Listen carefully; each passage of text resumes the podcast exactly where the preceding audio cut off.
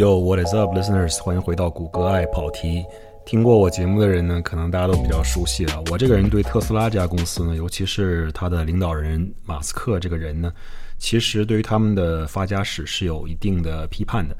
但是呢，我对于这家公司的产品呢，一向都是相对来说比较客观的。最近过去这几个星期，特斯拉可以说是没少上新闻。首先呢，就是一个月之前左右吧，因为现在是第四季度，二零二三年，很多上市公司公布财报的时候。那么特斯拉自己呢，前两天也刚刚公布了财报，具体的内容呢，我不在这一期内呃节目里面具体去讲了，因为内容很多。但是呢，主要的一个信息就是说，他们未来对于销量的预期呢，有一所有一定的下调。那么随之呢，股价也受到了一定的下挫，这可能是整个投资界、华尔街对于特斯拉的这个产量和销量来说呢，失去了一定的像一啊怎么说呢？对于他们的增长速率吧，没有像以前那么强有力的有信心了。过去可能都是三十四十 percent 每年的增长率，现在呢，可能保守估计到二十个 percent。那么这个数据呢，其实也不差，但是在于投资界来讲，对于这个事情就会发现，哦，它已经不再是一只这种暴力增长的股票了。可能，那么另外一件事情，呃，最近有让我注意到，就是美国很大的一家呃租车公司，也是上市公司，叫做赫兹 （Hertz）。那么，在美国生活或者玩过的很多租过车的人呢，显然也知道这家公司。那么这家公司其实业务很简单啊，就是租车给别人。当然了，除了给我们这些日常旅游使用的或者是商务出行使用的租车之外呢，他们的业务还包括租赁一些大型的机械啊，比如说一些什么这种云梯啊之类的东西。当然，它还包括把车租给像 Uber 和 Lyft 这种呃 ride share 的公司，这种专车的公司。那么今天主要想说 Hertz 的一条什么新闻呢？他在大概三四个星期之前公布财报的时候啊，发布了一篇特殊的一个呃投资者报告。他就说，我们第四季度之后呢，决定将把我们车队当中所有的电动车辆的三分之一拿出去卖掉。他这样做的一个初衷呢，其实是为了省钱。然后就是说，哎呀，我发现我过去在车队里面放了大量的 EV。我为了实现我的节能减碳，我为了实现我的 ESG，但是呢，我可能有一点儿用力过猛了，或者是说我的动作有点做的太激进了、太快了，并没有认真考虑到这个事情。真正把这个车放在自己的车队里面运营了一段时间之后呢，可能这个事情运营了大概过去三四年的时间，发现，哎呀，这个 EV 啊，它有几个非常非常重要的问题，导致它不太适合我们这种租车公司来大量的这种使用。那么今天的节目呢，我们就来通过这个新闻来分析一下，为什么赫兹最近开始大量甩卖它的这些电动车型，包括大量的特斯拉车型。这一件事情对于特斯拉来说又有怎么样的影响？这是我们今天先讨论的话题。首先说一下赫兹他干了什么事儿。第四季度财报公布，赫兹呢将甩卖两万辆 EV，其中包括各种特斯拉的 Model Three 和 Model Y 的车型。大概呢，这些甩卖甩卖掉的车型是 Hertz 全球车队 EV 总数的三分之一。卖车来的钱呢，这件事情就很有意思了。他说，我卖车收回来的钱呢，将会用来购买内燃机车。那么这件事情听起来呢，就好像是说 Hertz 在 ESG 这个道路上突然开始开倒车了。那么他为什么要这样做呢？啊，官方给出的原因呢，其实主要集中在一点。那么 Hertz 就说了，他说。我们过去这段时间发现，使用 EV，尤其是特斯拉的 EV 呢，车子一旦出现碰撞，它的维修成本和时间就会特别高。那么，在这种金融或者是在任何一种商业领域，时间也就是金钱。如果你的维修的成本高，维修等待配件的时间长，那么就说到底就是费钱，对吧？如果你这个车子花很长时间不能在你的车队里面服役的话，那显然就是一个拖累，不但没有给这公司制造利润，另一方面呢？还会给公司制造很多这种成本。大家如果在美国生活，可能还看过这个美国的著名橄榄球星啊，Tom Brady 现在已经退役了。他最近也帮这个 Hertz 的这个电动车做广告啊。那广告其实嘛，就挺挺 cheesy 的啊，就看起来挺老土的。但是呢，还是给人留下一定的深刻的印象的。毕竟是大明星，说明 Hertz 在这方面想要推广这个 EV 这件事情，也是没少花大价钱的。但是呢，消费者似乎呢并不太买账。我们这里来说一下赫兹为什么要跟特斯拉合作，以及他跟特斯拉合作的一些简单的历史吧。那么，这个他跟特斯拉合作这件事情啊，其实可能是大概三年、四年前之间的事情了。差不多是二零二零年那个时候，大家可以想象一下啊，是新冠在美国最艰难的一段时间。那么大家很多人呢都没法出行，而这个时候呢，Hertz 当时作为一家上市公司，是遇到了很大很大的经营上的问题，已经在那个年代进入了这个破产保护的程序。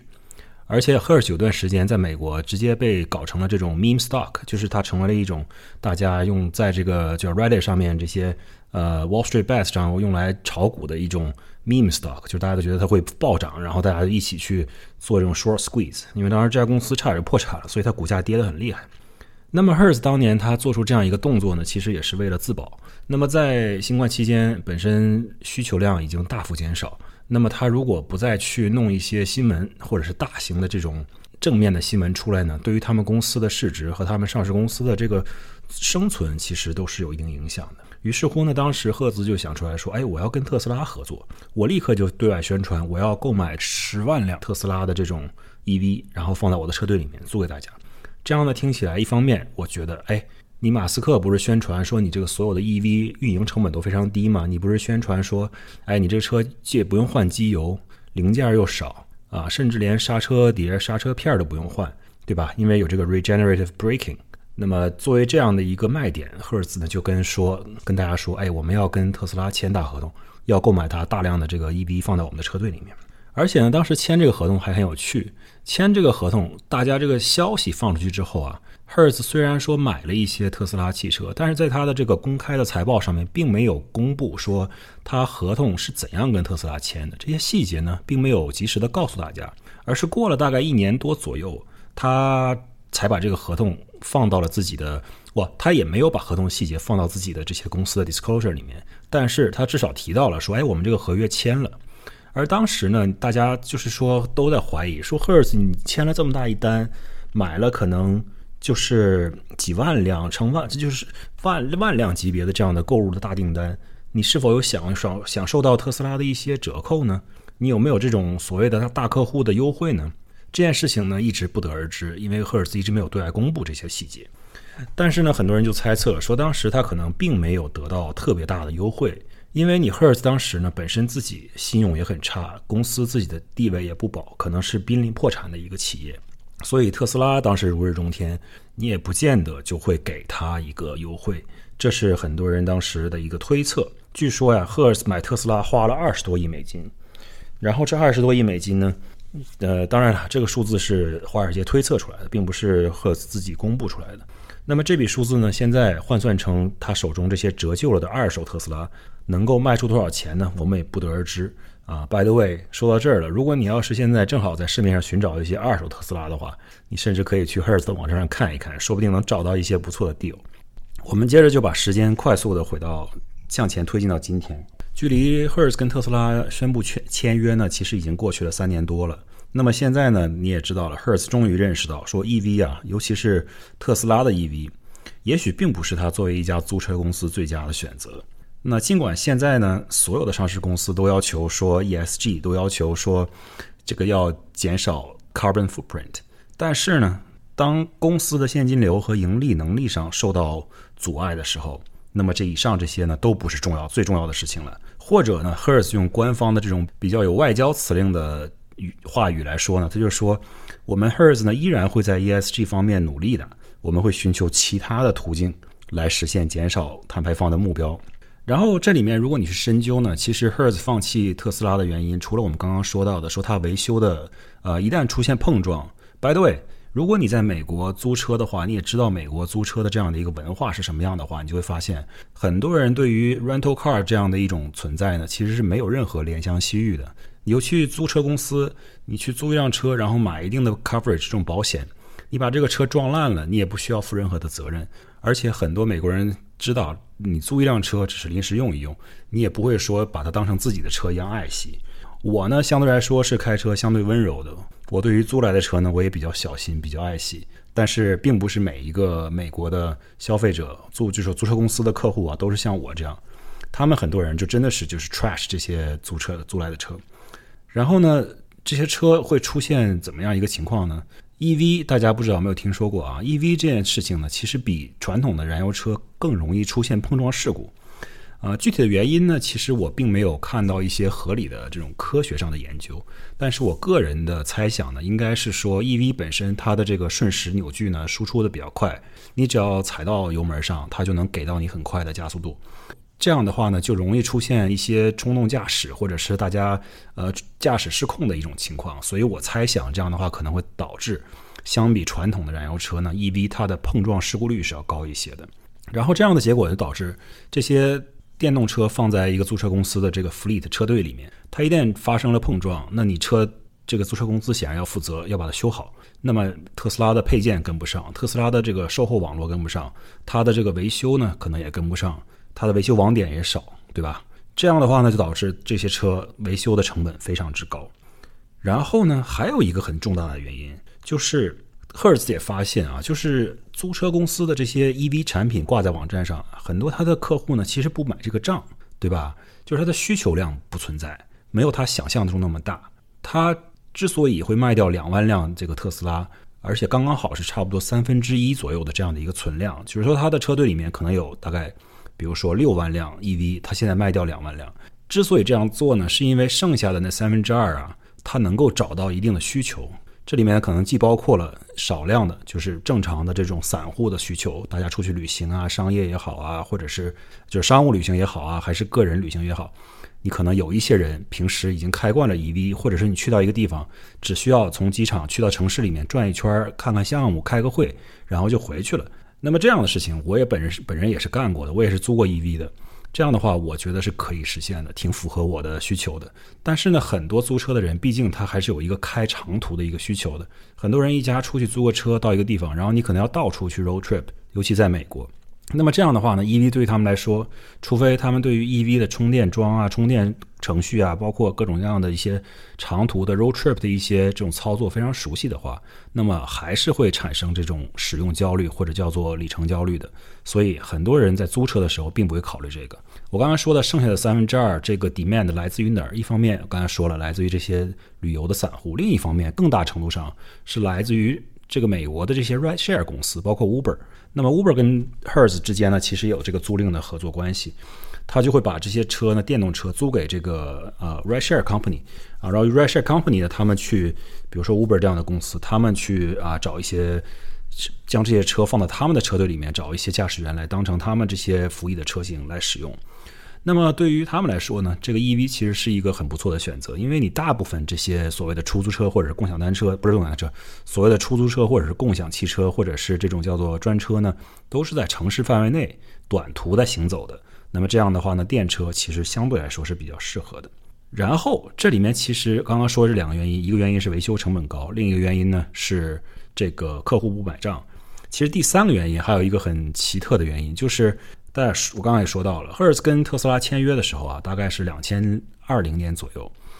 随后呢，特斯拉在它的自己的官方网站上，对于自己的汽车车型呢进行了多次降价。那就意味着什么呢？特斯拉的这个二手车本身呢，它是一个比较新的一个市场，因为它的车型呢，其实也是最近几年才逐渐开始进入这种主流的。所以它的二手车市场呢，相对来说也是一个正在进行这种 price discovery 的一个情况。那你的新车如果不断降价，那你的二手车残值呢，肯定就是越来越低了，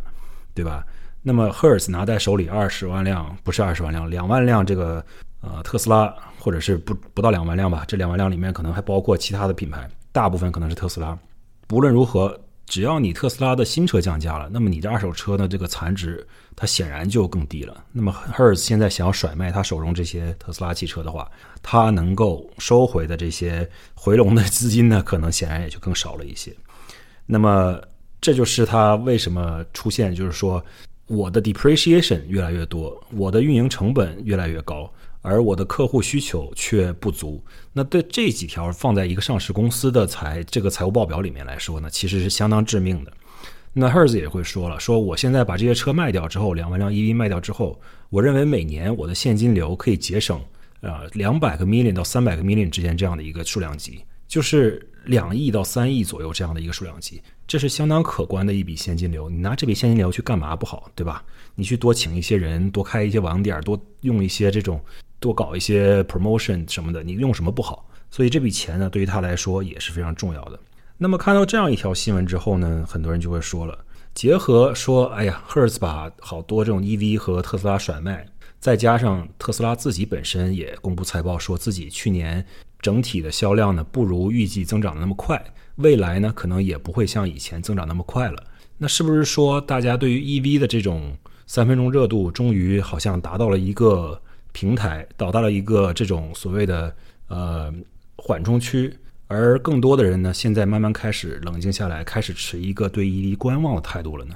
我觉得这件事情要分开两面来看。一方面，租车公司来讲，可能 Hertz 真的是有点冒进了。作为一个租车公司，像美国最大的这种租车公司叫做 Avis Budget Group，他们就没有像 Hertz 一样大举的进军这种 EV，然后把他的车队里面加入大量的这种纯电车。而是人家是在旁边一直慢默默的观战，没有说主动就要往里面去跳，对吧？现在看到 Hers 这种情况之后呢，显然人家也自己就心知肚明，说，哎，自己当时的选择是正确的，不应该像他们这么激进。这是其一，就是说租车这件事情，可能 EV 还没有完全达到那个地位，没有一个真正的让它能够霸占租车市场的这么一个条件。第二，从消费者或者是从普通买车的这个买家的角度来看，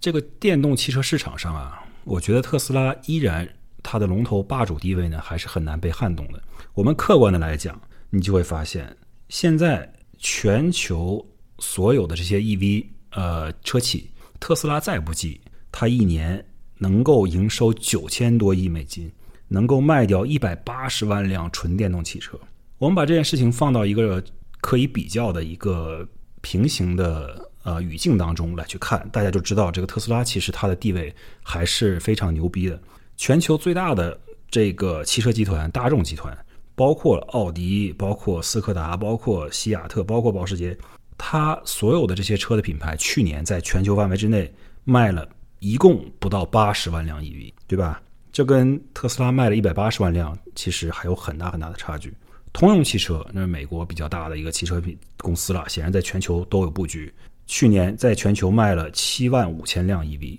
这个数量其实也是很少的。Polestar 也就是吉利沃尔沃旗下的这个 EV 品牌，全球的 EV 销量虽然还没有公布，但是呢，你就通过它过去四个季度的一个数字来看，乐观估计啊，它这一年也就能卖个八万辆左右。美国境内呢，特斯拉最主要的这些 EV 对手，尤其是豪华的竞争对手，包括比如像 Rivian 这样的公司，它去年卖了多少辆卡车呢？卖了五万辆左右的卡车和 SUV。豪华轿车 EV 生产的这个公司 Lucid 相对来说就更小众一些了，它在2023年只卖了六千辆它的这个 Lucid Air 轿车。当然了，人家 Lucy 现在就是单一车型嘛，然后今年呢，它也会推出它的 SUV，相信它的销量肯定会有一定的上涨。所以它对未来呢还是相当的可观的，只不过它去年从实际的数据来看，它的数量真的是非常非常的少，简直是一种这种稀有的超跑级别一样，一年卖六千辆，我觉得兰博基尼一年在美国的销量都不止这么多。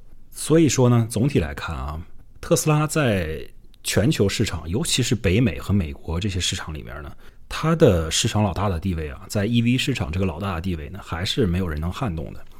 但是他自己是不是应该有危机意识呢？他显然应该有危机意识，对吧？他即将成为一个过去的所谓的这种叫做新势力造车，即将慢慢的它的增长速度会减慢，从百分之六十变到百分之四十，从百分之四十变到百分之三十，百分之三十即将变成百分之二十，到最后它也可能会变成一个传统的汽车企业。所以呢，特斯拉应该有一定的忧患意识，但是呢，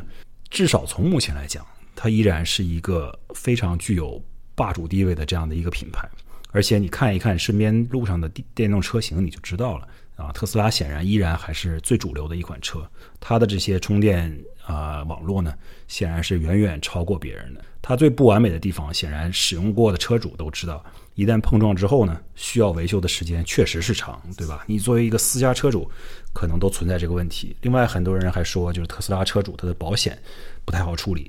啊，很多时候呢，保险很多市场保险很贵。啊，然后呢，你要想加入特斯拉自己这个保险的这个项目呢，你还得去不停的去啊培训你自己啊，还要让你自己开车的习惯符合它的这些考评的标准，这样的话你保险才能稍微便宜一些。不管怎么说吧，它还是存在一些这种大大小小的不足。呃，很多消费者呢，显然也不会说立刻就是说，因为你是特斯拉，你因为你成了一个这种呃美国最主流的 EV 品牌，我就去买你。很多人啊，现在处于的这一种怎么说呢？相对来说比较平衡的一个状态。你之前想要去尝试 EV 的人，可能现在已经去尝试了。有些人甚至尝试过，可能又回归内燃机车了。那么之前不会去尝试 EV 的人，可能现在依然不会去尝试 EV，依然是开着自己的柴油车或者汽油车。所以这里面慢慢的就出现了一个相对动态比较平衡的情况。所以从整体来讲，美国的 EV 市场，中国的呢，我不敢妄加评论，毕竟我自己不太了解。欧洲呢也是一样，但至少从北美来看，我觉得很长一段时间之内，除非这个 EV 它有一个特别大的一个跨越，这个跨越包括什么？就是非特斯拉之外的这种充电硬件设备的跨越，以及特斯拉以及其他品牌售后服务、维修、零部件、供应链所有这些配套东西的一些跟上。那么有这些方面的一些跨越性的发展呢，才有可能让更多的消费者去愿意购买这些 EV。而且啊，我们将来会看这个，在观察一些关于 EV 的一些有趣的现象。这里面就包括它的二手车市场是一个什么样的状况，这也是非常值得大家关注的一件事情。它的二手车如果能够非常的保值，那它保值的前提显然是它的品质要到位，它电池不会丢失太多的续航里程。如果它能做到这些呢，那么说不定它还能够。吸引到更多的一些客户，毕竟在美国，绝大部分人买车都是买二手车，而不是买新车。所以呢，我希望我们将来还会有很多机会可以去继续探讨这个话题，关于特斯拉也好，关于租车公司也好，关于 EV 市场也好。那么今天这期节目呢，我们就先说到这儿啊。分享一些新闻给大家，然后简单的讲一讲这件这件事情我的一些看法，希望大家有所帮助。如果你对这个节目讲的内容呢，也有你自己的一些想法或者一些评论，那么欢迎给我留言。那么提醒大家，记得订阅，记得帮忙转发。古怪跑题的节目呢，已经做了差不多一年半的时间了，希望能够在未来。带来的更多大家呃能够喜欢的节目，那么感谢大家的支持，今天就到这儿，我们下回再见。我的心情又像樽盖等被揭开，嘴巴却在养青苔。人潮内越文静越变得不受理睬，自己要搞出意外，像突然地高歌。任何地方也像开四面台，着最闪的衫，扮十分感慨。有人来拍照要。